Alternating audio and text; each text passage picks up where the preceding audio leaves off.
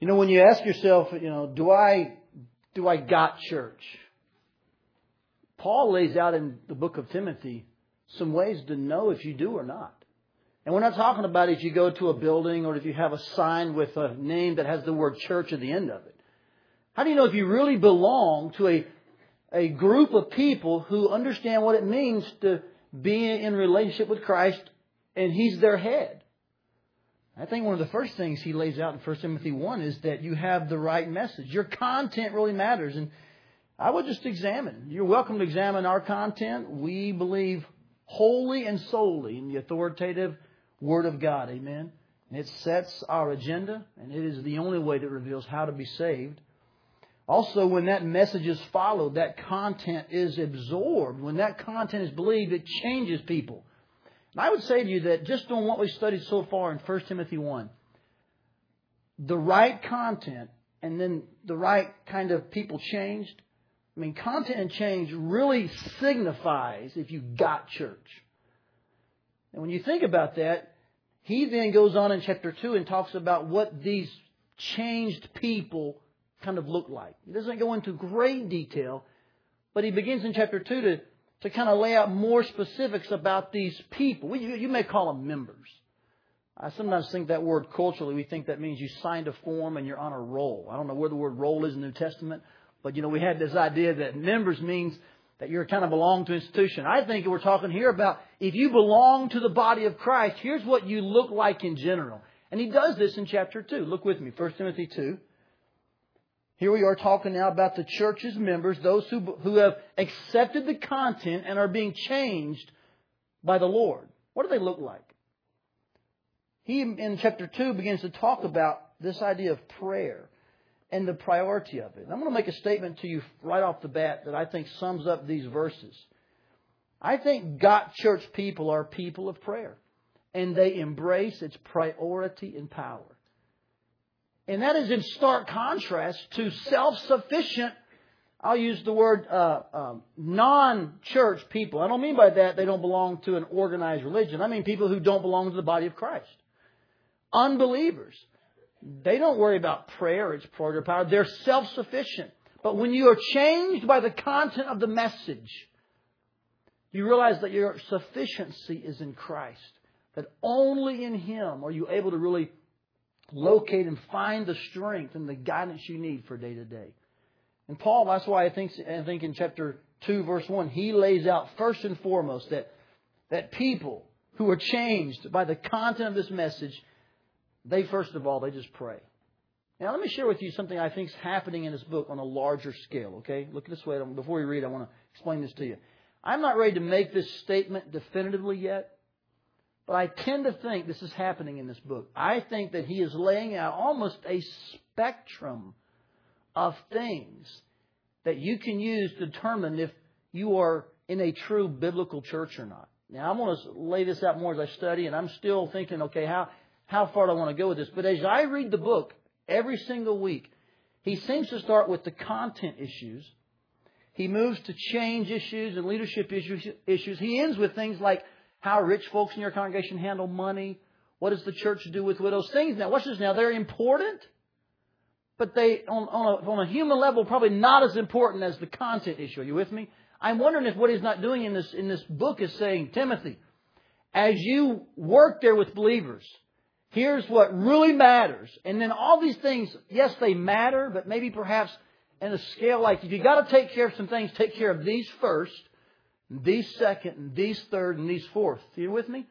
Wouldn't it be awesome if at the end of our study we could analyze First Family in a healthy and proper way and say, man, God, we just want to be in line with your with your word every step of the way. Wouldn't that be awesome? We could say, man, we got church then, right? And I think that's kind of what's going on here. So in light of that, prayer is mentioned as a very beginning thing that characterizes church people. In fact, you'll notice in chapter 2, I keep referencing there and never read there. Just hang with me, okay? I've got a lot on my heart and I want to share this with you. And you'll notice that in chapter 2, he mentions men in verse 8 and mentions women in verse 9. I think, if I'm not mistaken, that's pretty much all people, isn't it? Men and women, correct? So in a real sense, this chapter talks about every person in the church at some point. And if we will obey and follow these guidelines for men and women, then the church's members of the church's people will really be changed in the right way. We'll start looking more like the church.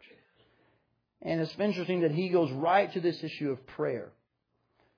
So let's talk about, first of all, here he says the priority of prayer, verses 1 through about 7. Look with me at your Bibles. 1 Timothy 2.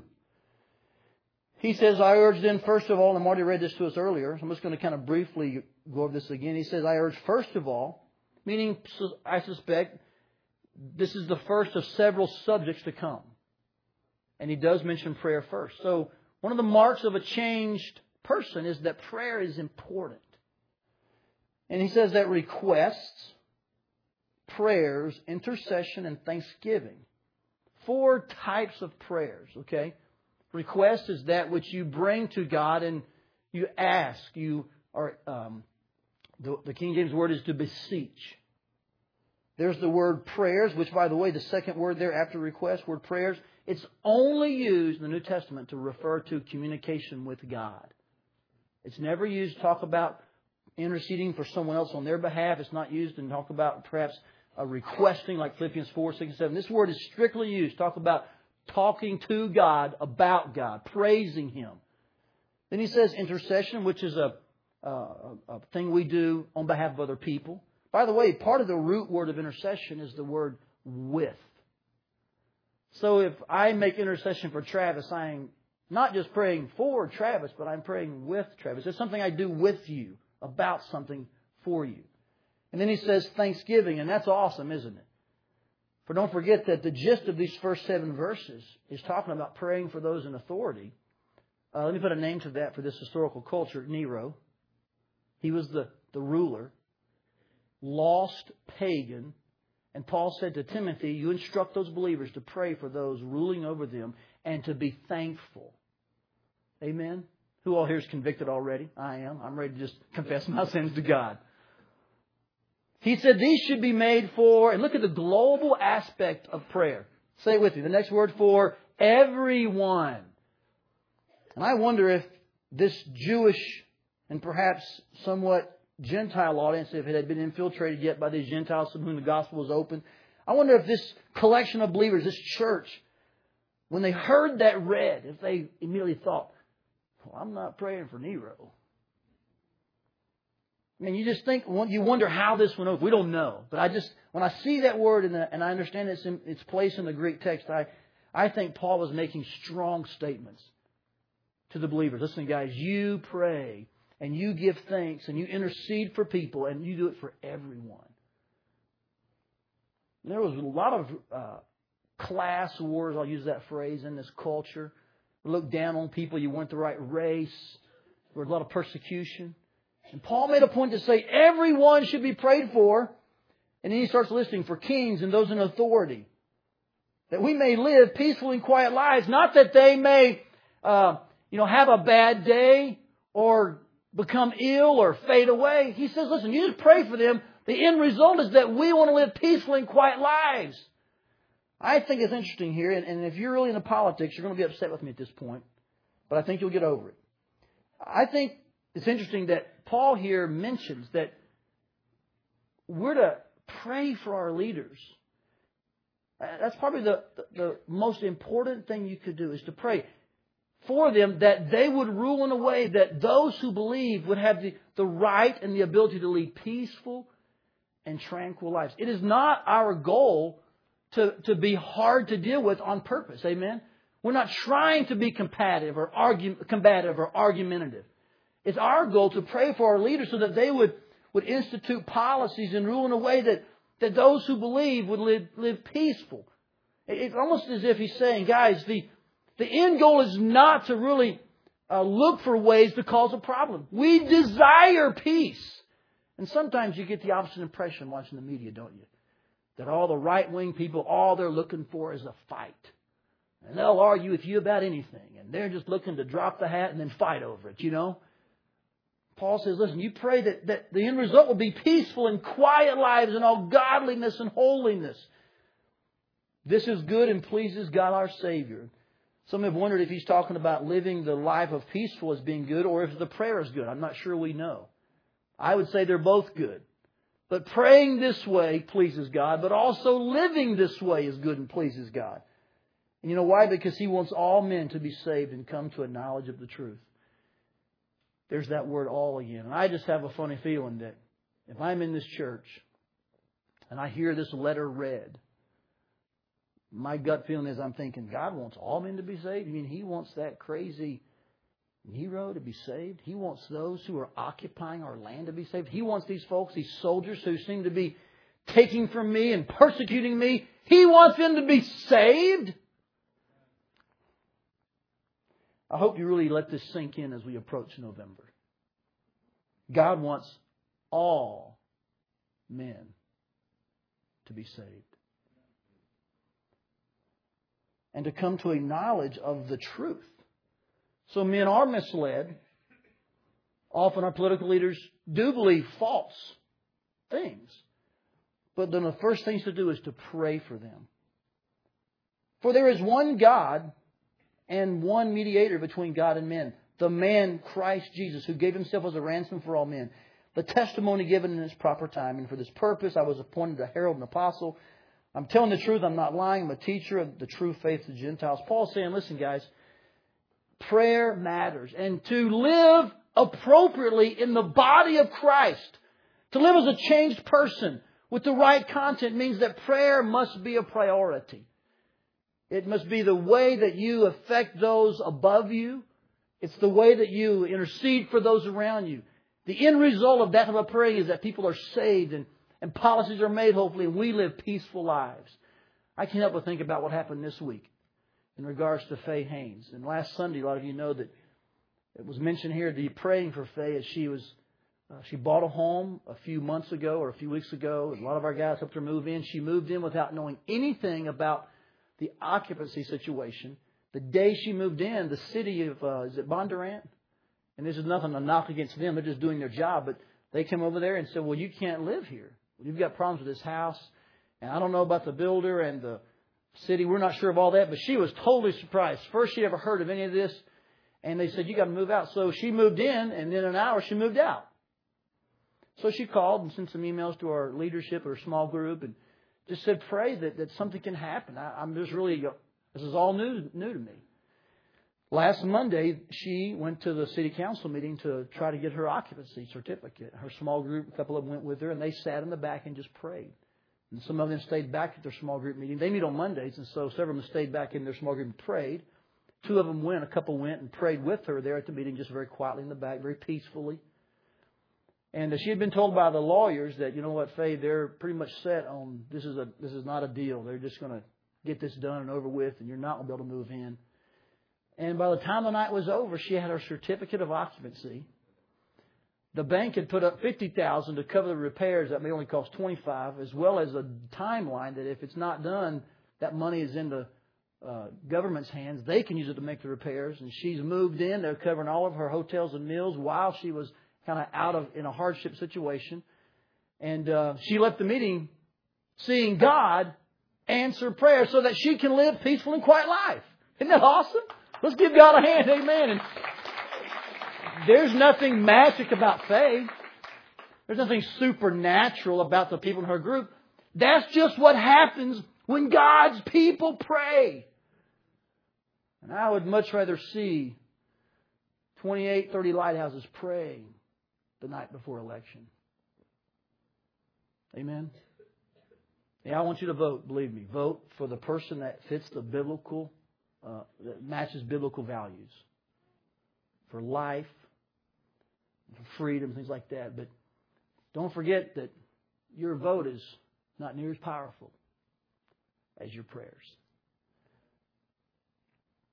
He then moves to men and women, which I think is a more specific way to talk about these people he's calling to prayer. Let me show what I'm talking about. Verse 8, he says, So I want men everywhere to lift up holy hands in prayer without anger or disputing. This is verses almost like the, the culmination to the first seven.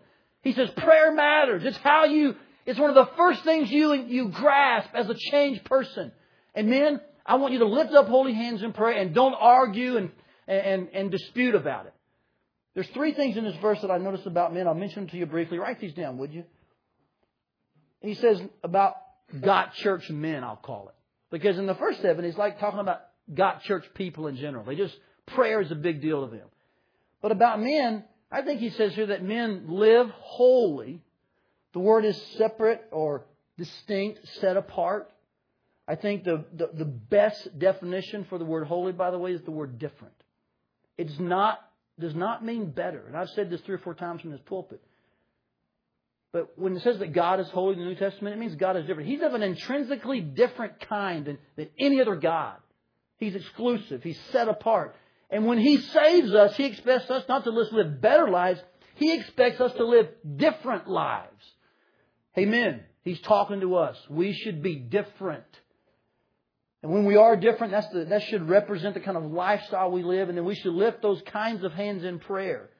In other words, hands that represent a holy life, lift them up in prayer without anger or disputing, which may show us how we're to be different. Now let's just be frank here. I'm talking to the men, especially women. I know you're taking good notes. If there's one thing men struggle with is we have to be right. We love to argue.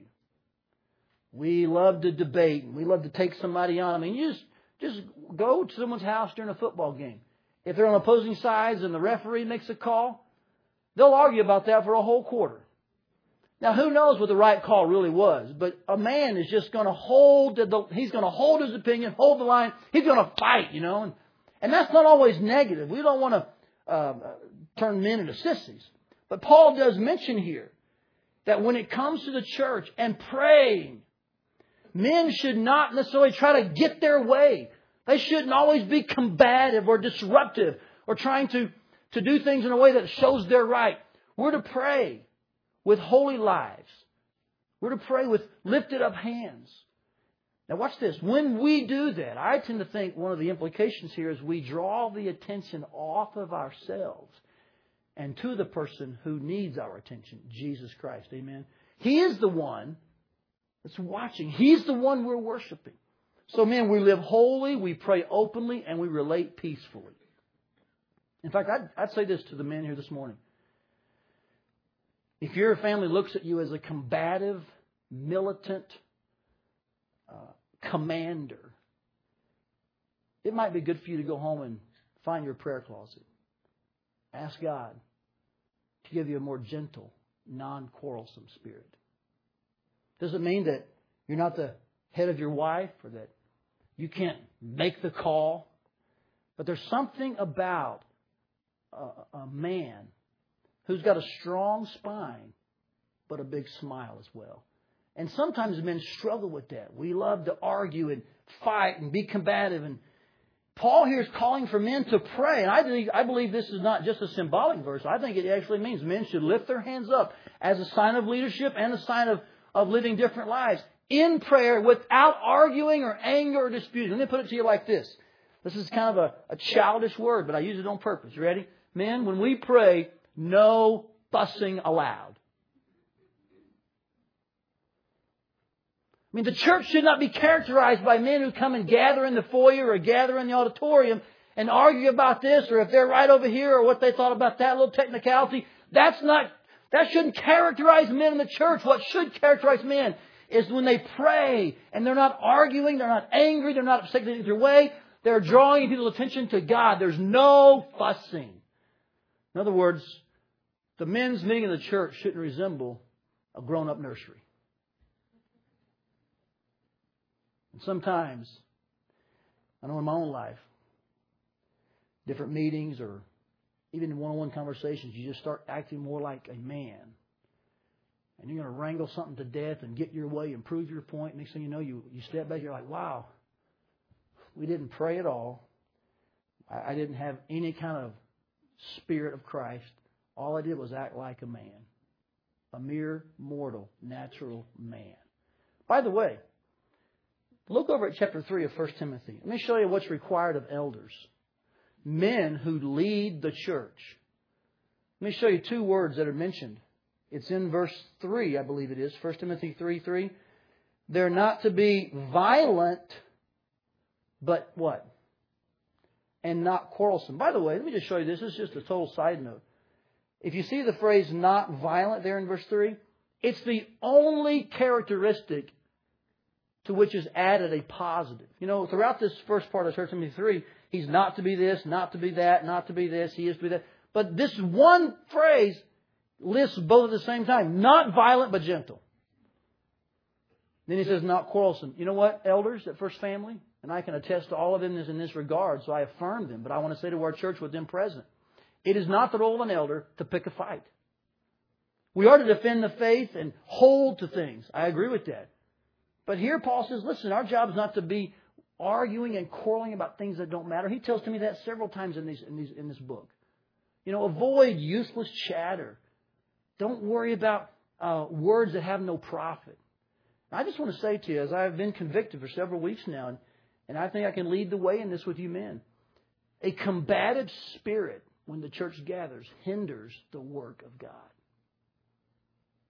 Instead, men, let's come together with a desire to lift our hands in prayer without arguing, disputing, okay?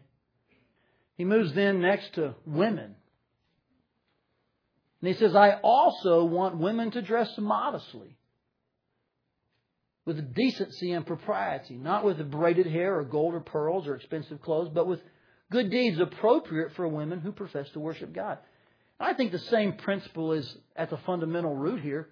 Just as argumentative, proud, fussy men distract from the real purpose of the church, so women who draw attention to themselves by what they wear or how they act draws attention away from the real purpose of the church.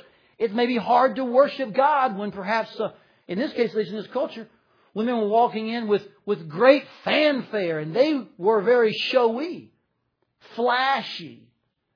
And it was drawing attention away from why the church really gathered for prayer and to, for attention to God. So he says he wants them instead to dress modestly. The word there is, is uh, the word where we get the word cosmetic. It's cosmeo, comes from the word cosmos, which means to order. If you said there's cosmos, or the, the, the cosmos here, the universe, there's order to it. So I could say to you, and I'm, I'm in territory that I'm treading lightly here, uh, about women's makeup and cosmetics for sure.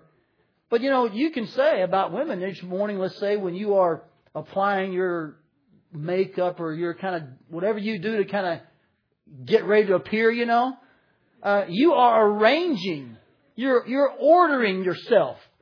You're getting yourself ready. And the Bible says here, you know what? Arrange yourself in a way that is modest, that doesn't draw attention to yourself, but instead shows a woman who, with good deeds, worships God. You see, just like men can draw attention away from God by how they speak, often women do that by how they dress.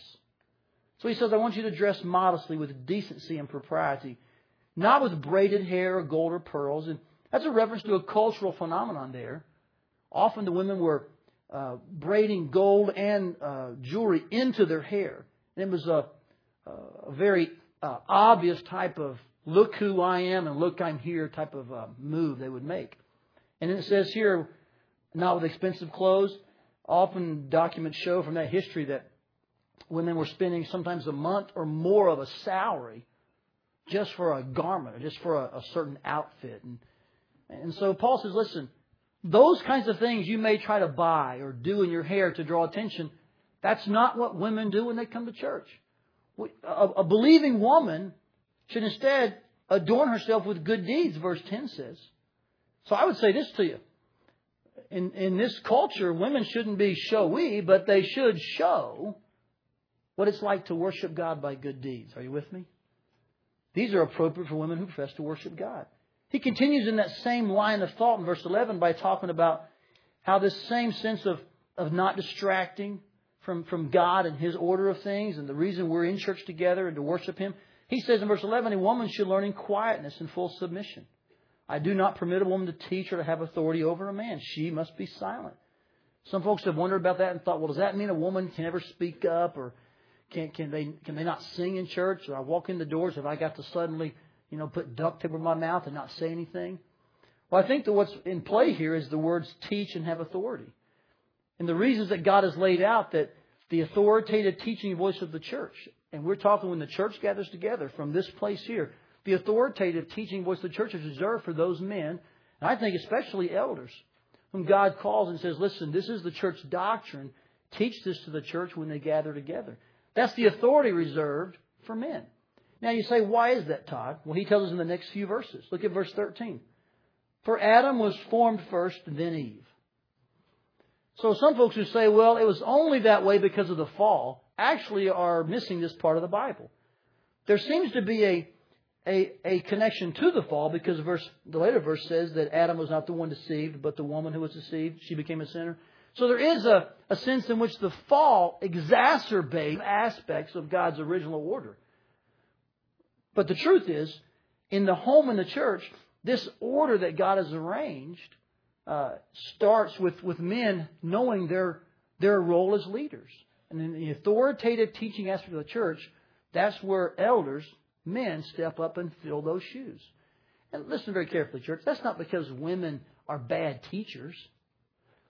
Uh, there are probably a number of women in this church who are far better teachers than me and maybe many other elders. But for some reason, in God's sovereign wisdom, He has ordained a certain order in the home and the church. So we just obey that.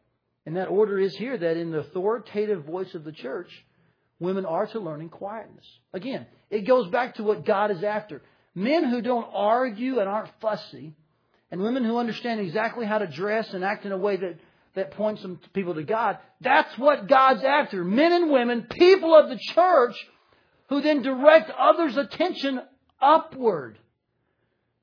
I think it's interesting that the right type of behavior and speech on the part of men and women helps other people see God better.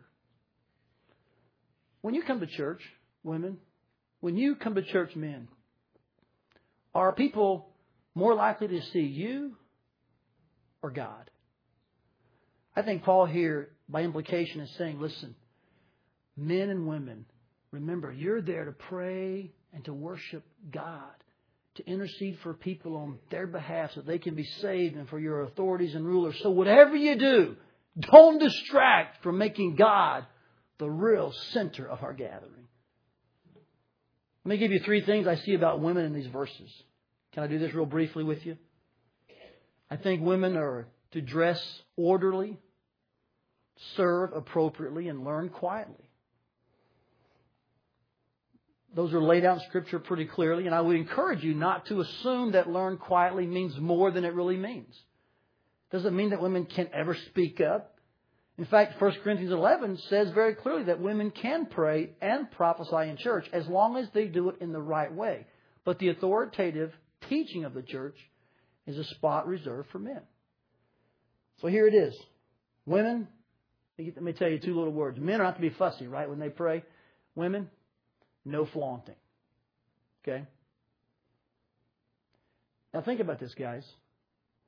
If you had men who didn't fuss and women who didn't flaunt. By the way, women should show good deeds, but they shouldn't be showy. Are you with me? It's just interesting ways God uh, reveals the scripture to us. So here you have men who don't fuss, women who don't flaunt when you put those two together and you, and you, and you have a body of believers gathering together, you got church because then all those people are focused on what? God. They're not saying, I love the worship, but I can't see over that lady's hat. Or you know what? I love the worship, but these two guys will not be quiet about last night's game. Hey, you know what? Leave the game at home.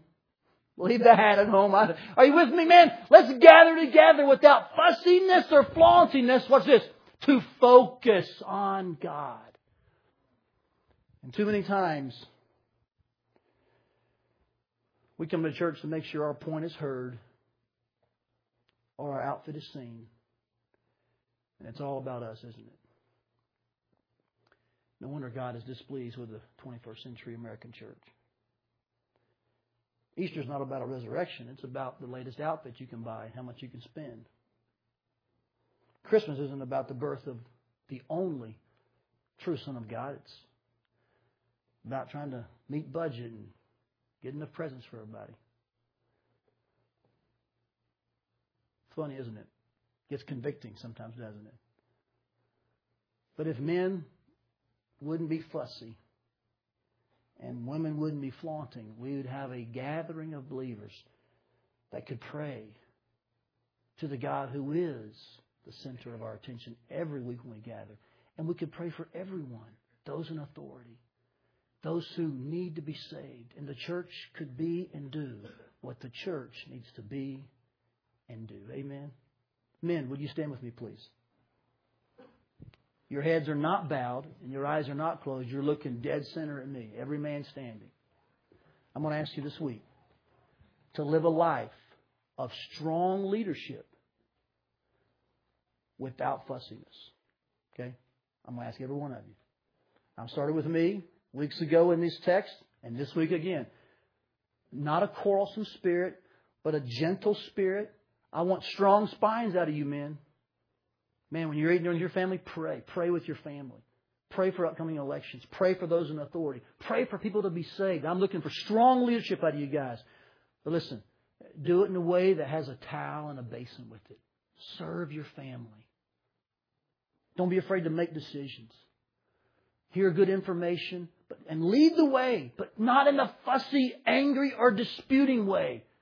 Don't breed fights. Don't try to Pick a fight so you can make your point. Serve. So, men, I'm counting on you this week. Women, will you join them, please?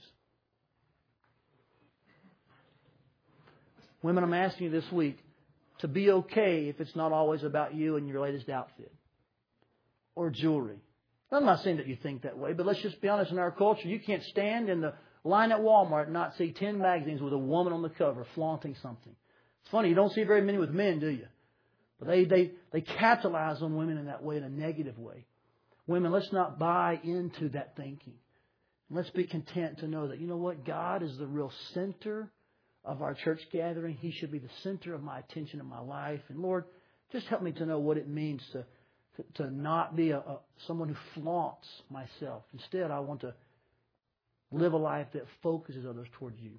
If the men and women of First Family would just continue to speak and pray in a way and live and dress in a way that focuses people's attention on God, we would know what it means to have church. I think people around us would say, man, what kind of church you go to? You got church going on? I do. I'm just part of a body of believers. And every week we focus on God.